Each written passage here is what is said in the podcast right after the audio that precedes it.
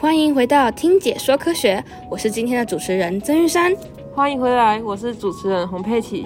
上次我们跟教授聊到了尿尿跟物理学的关系，也在最后预告了我们今天的主题，你记不记得啊？我我我当然记得啊！拜托，我可是号称记忆天才呢，怎么可能会忘记啊？这样啊，那你快说，今天的主题是什么？你不会自己都忘记了吧？我们可是主持人呢。上次是讨论尿尿跟物理学的关系，这次不就是大便跟物理学的关系吗？我可真是个逻辑鬼才。所以说你根本不记得啊！抓到，没有认真听哈。虽然你讲的部分是对的，我们的确要讲大便跟物理学的关系没错，但可不止这样呢。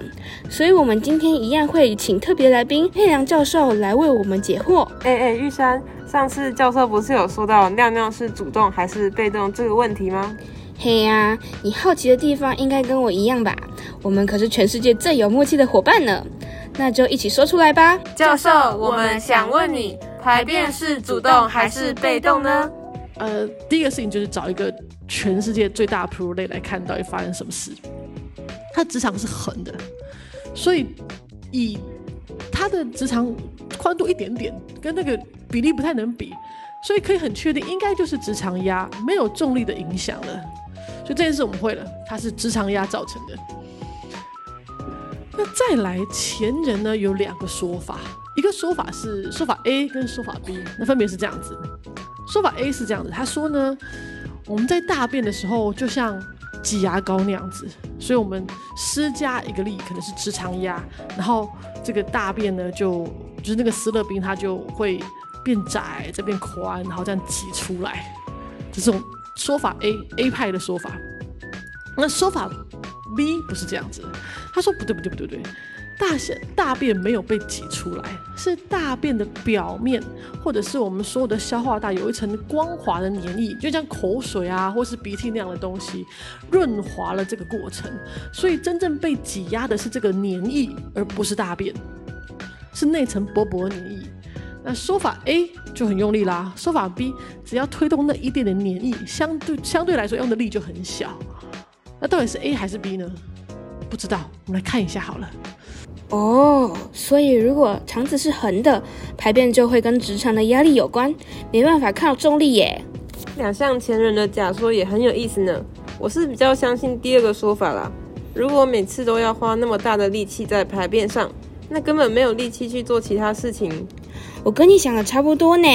如果黏液减少，大便出来的阻力会变大，听起来更合理呢。那我这边有一个问题想请问一下教授。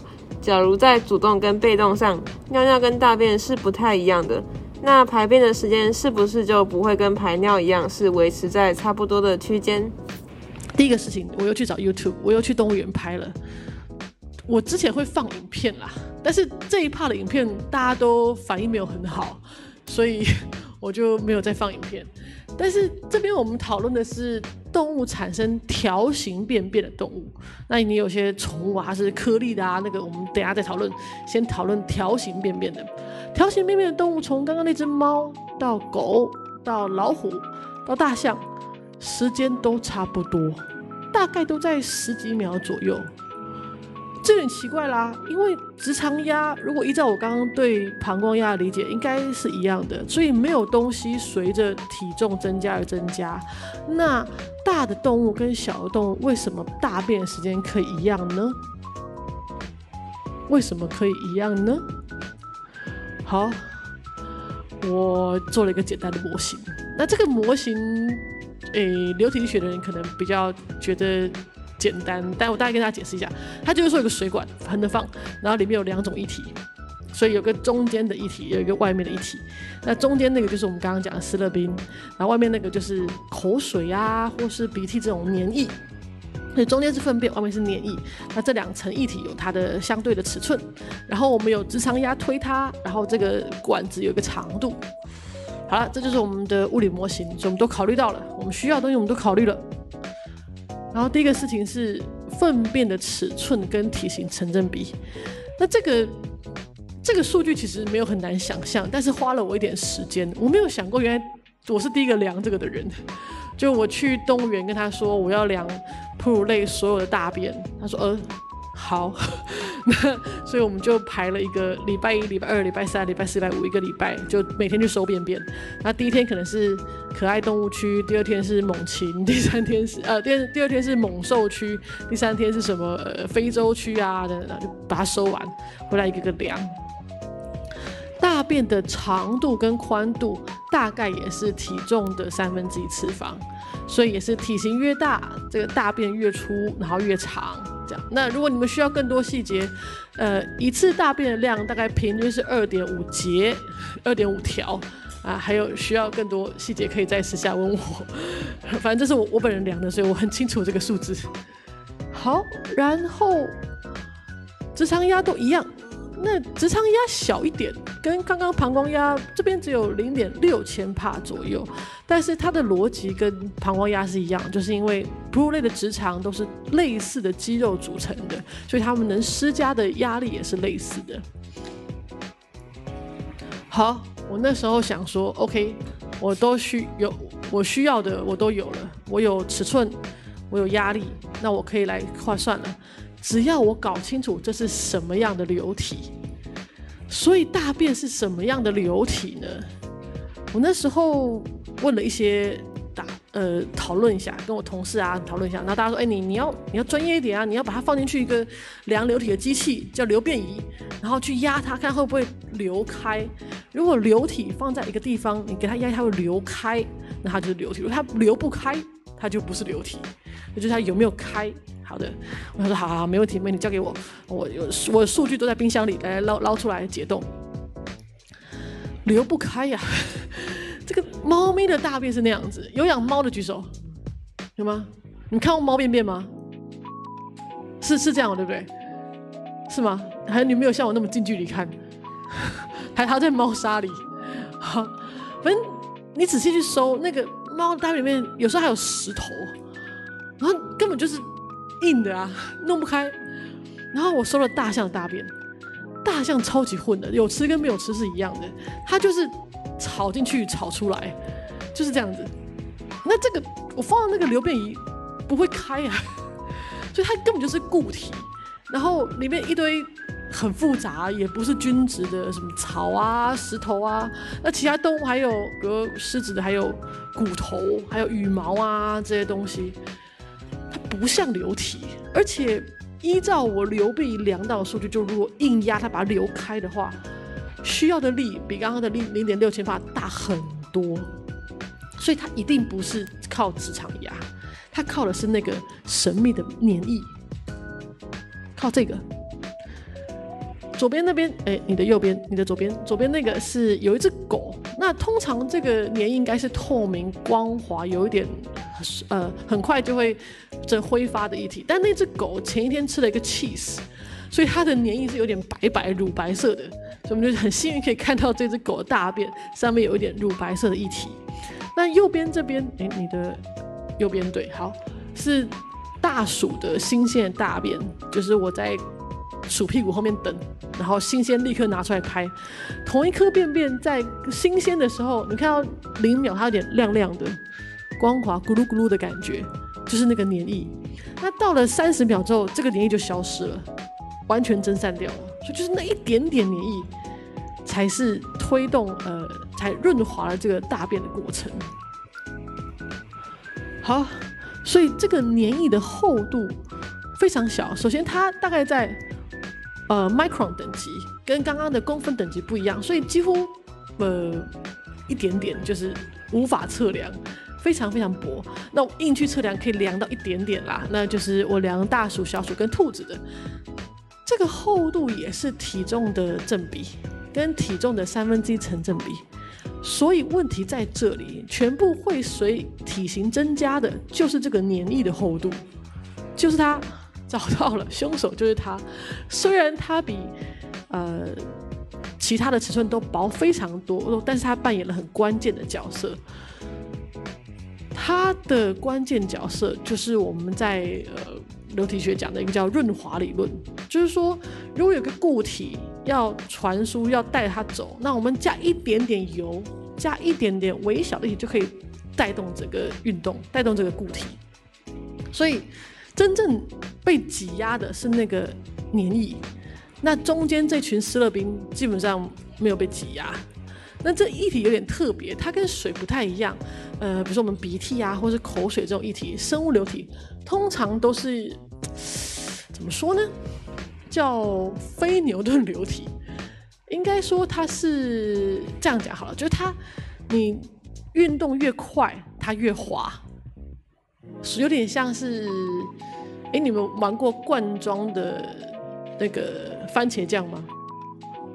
然后它是不是倒很难倒，但摇一摇摇一摇就可以倒出来？对对，就就那个感觉。所以你给它运动很快的时候，它就会变得很滑，很好流出来，比较咕噜。但是如果它是静止的时候，就有点像固体，很难倒出来。那生物流体，特别是我现在讨论黏液，有点这个味道。所以当速度越快的时候，它越滑，就能流出来。不过这没关系，也不是重点，因为所有的动物粘性都是一样的。所有动物大概都在这个绿色区间，无论是猫咪，没有人量大象，但 猫咪的、猪的、人的、兔子的、老鼠的，粘这种呃粘滞性，它跟速度的关系都差不多，所以它们基本上都是一个定值。好，所以这就是我刚刚讲的润滑理论，这边有一点点难，那我简单提一下，你们不要紧张，如果听不懂就算了，好吗？那它事情是这样的，就是说呢，呃，推动大便的力跟呃润滑产生的这个粘粘滞性平衡，所以抵消了。那我们刚刚得到很多，呃，因为抵消的时候，我们就可以算出速度，就是这个大 U。那大 U 可以用呃粘滞性的厚度、旁直肠压，还有一些粘液粘液的参数来表示。那我们刚刚知道厚度。大便的长度跟宽度都是体重的三分之一次方，然后直肠压还有粘滞性呃粘液的特性都都跟体重无关，大家都是一样的，所以你全部把它带进去，长呃排便的速度是体重的三分之一次方，那排便的时间就是速度除呃长度除上这个速度，所以就是抵消掉了，越长然后速度越快，所以全部时间都是一样的。小动物跟大动物。排便时间都是一样的，那我们算到的实验值大概是时间是体重的负零点零九次方，那理论值就是零次方。好的，所以大概画出来是这样子，实验值大概是七八秒，然后理论值差哎没有，实验值实验值多一点，实验值是十几秒，十三秒左右。那它在五，如果你讲范围是五到二十秒之间。然后理论值差不多在七八秒左右，那排便的时间就是受到黏液的厚度影响，大的动物比较厚，所以呃速度也比较快，那跟小动物的时间就会一样，跟我想的差不多呢，少见的没有猜错哎，但加了粘液进来后，多了好多我没有想到的问题哦，所以我说你啊，平常就要多多思考，去训练你的脑袋啊，知识可不是只能应用在考卷上呢。好啦，可是真的真的好复杂哦，感觉背后有太多太多的影响因素了。那为什么教授您想要研究这个问题呢？这是排便定律。那为什么要做这件事情呢？这件事情是这样子的，诶，这个 Bristol 粪便量表有人知道？有人看过吗？这个在台湾比较少见，但是在英国还蛮多人用，就是。当你去挂肠胃科的时候，如果肚子不舒服，那医生会问你说啊，这样子哦，那啊，你昨天大便是几号？就他把大便分类了，从一号到七号。如果你是一号或二号的话，你可能有一点便秘，水喝比较少。那你三号到四号应该是 OK 没问题。那五号到七号，你可能是水泻拉肚子。那从我的角度看，这个很主观嘛？你觉得？我觉得二号跟三号蛮像的啊，呃，六号跟七号也差不多吧。那这样子，你说跟我说不是一样吗？但是如果我用时间来量化，就不一样了。比如说，我们刚算的是正常的状况，对不对？大概是三号到五号左右，那是粪便有粘液的状况。这个大便的时间是五到二十秒左右。那如果是便秘是什么状况？好，我就想了我刚刚的那个模型。便秘的极端最极端的状况就是表面没有黏液，然后我全部都用我的直肠的压力把这个粪便推出来。那这需要多久呢？差不多四百天。哎，对，四百天。那如果我们用力，就是人类可以大概十倍的直肠压，可以这样推出来的话，大概也需要九天。所以如果你便秘了，就赶快去看，不要等，好吗？直接去。OK。那另外一个极端的状况是水泄。水泄在我的模型是什么意思呢？大概就是都没有没有湿热冰嘛，全部都是黏液，都是水。那这个状况其实不需要一秒钟，大概半秒就可以结束了。所以也是不要等，赶快去厕所。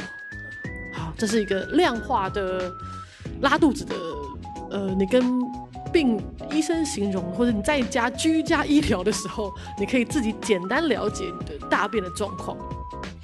这个研究跟刚刚的那个研究，后来帮助了斯坦福的一个研究，创造了一个新东西，叫做智慧马桶。它可以量你的便便的时间跟尿尿的时间，做个人化的医疗数据检测，还没上市，但是 paper 已经发了，祝福他。那另外还有什么用呢？我做完这个研究之后，呃，有一个土木系的老师来找我，他是研究公共卫生，他说彭志霞你的数据对我非常重要。我说什么意思？他说。我们我们人类花太多时间在管理人的粪便，可是没有任何人在管理动物的粪便。但动物的粪便非常危险，它可能会传染呃疾病，那有人畜共通的疾病，所以我们需要防，我们也需要相对应的管理，管理动物跟动物的粪便，才能从源头开始管理这些传染病。他讲这些话，我觉得很明智，因为那时候还没有 COVID，后来就有 COVID 了，所以大家知道这件事的重要性。我说好的，那我们来研究一下，先研究这个问题有多大，到底这个世界上有多少动物的粪便？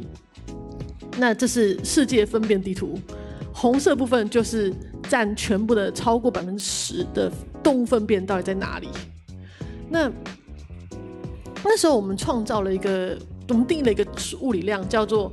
粪便这个呃人跟动物跟人的粪便产生比，它意思是说，人每产生一公斤的粪便，同时会产生几公斤的动物的粪便。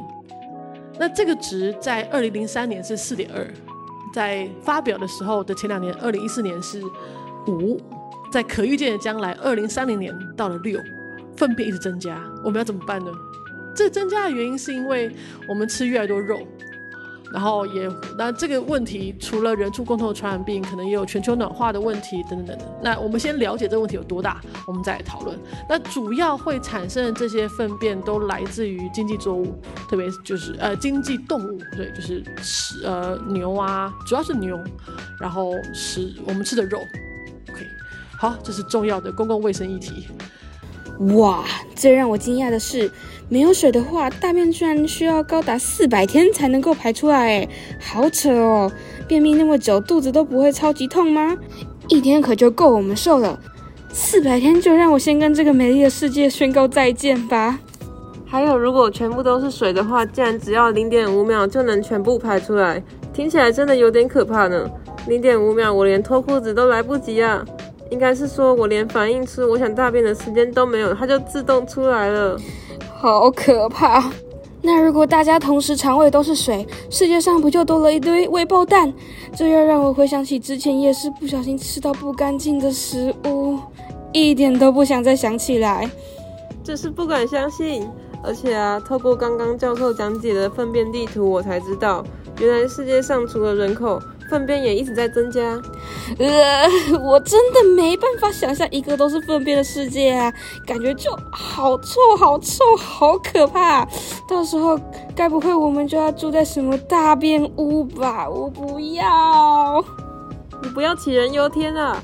不过呢，这确实是很重要的一个公共卫生问题哦，是需要透过各地的人们一同关注并解决的议题。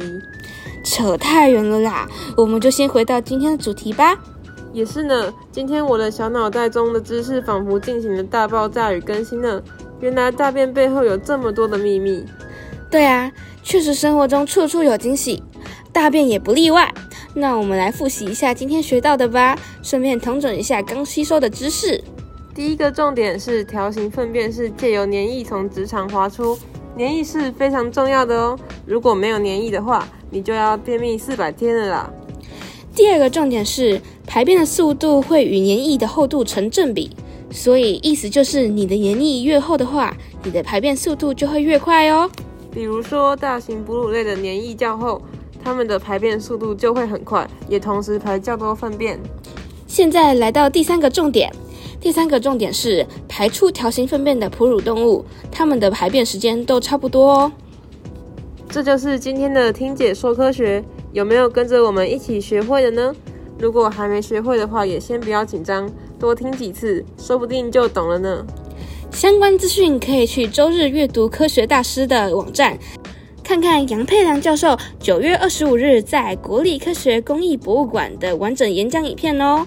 那就敬请期待下一集的屎尿也有物理学吧，让我们一起轻松学习新知识。下一集将会为大家讲解袋熊特殊的粪便。我是主持人曾玉山，我是主持人洪佩琪，我们下次再见喽，拜拜拜。